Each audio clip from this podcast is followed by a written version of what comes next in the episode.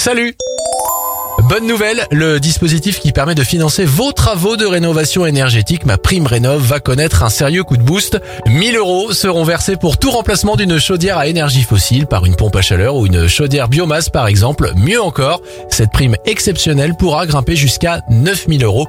Pour faire une simulation, rendez-vous sur france-rénov.gouv.fr. La France a meilleure haleine qu'il y a quelques années. Selon un récent sondage, 50% des Français se brossent les dents deux fois par jour. C'est 20% de plus qu'il y a quelques années. Une bonne nouvelle aussi pour la santé bucco-dentaire des Français.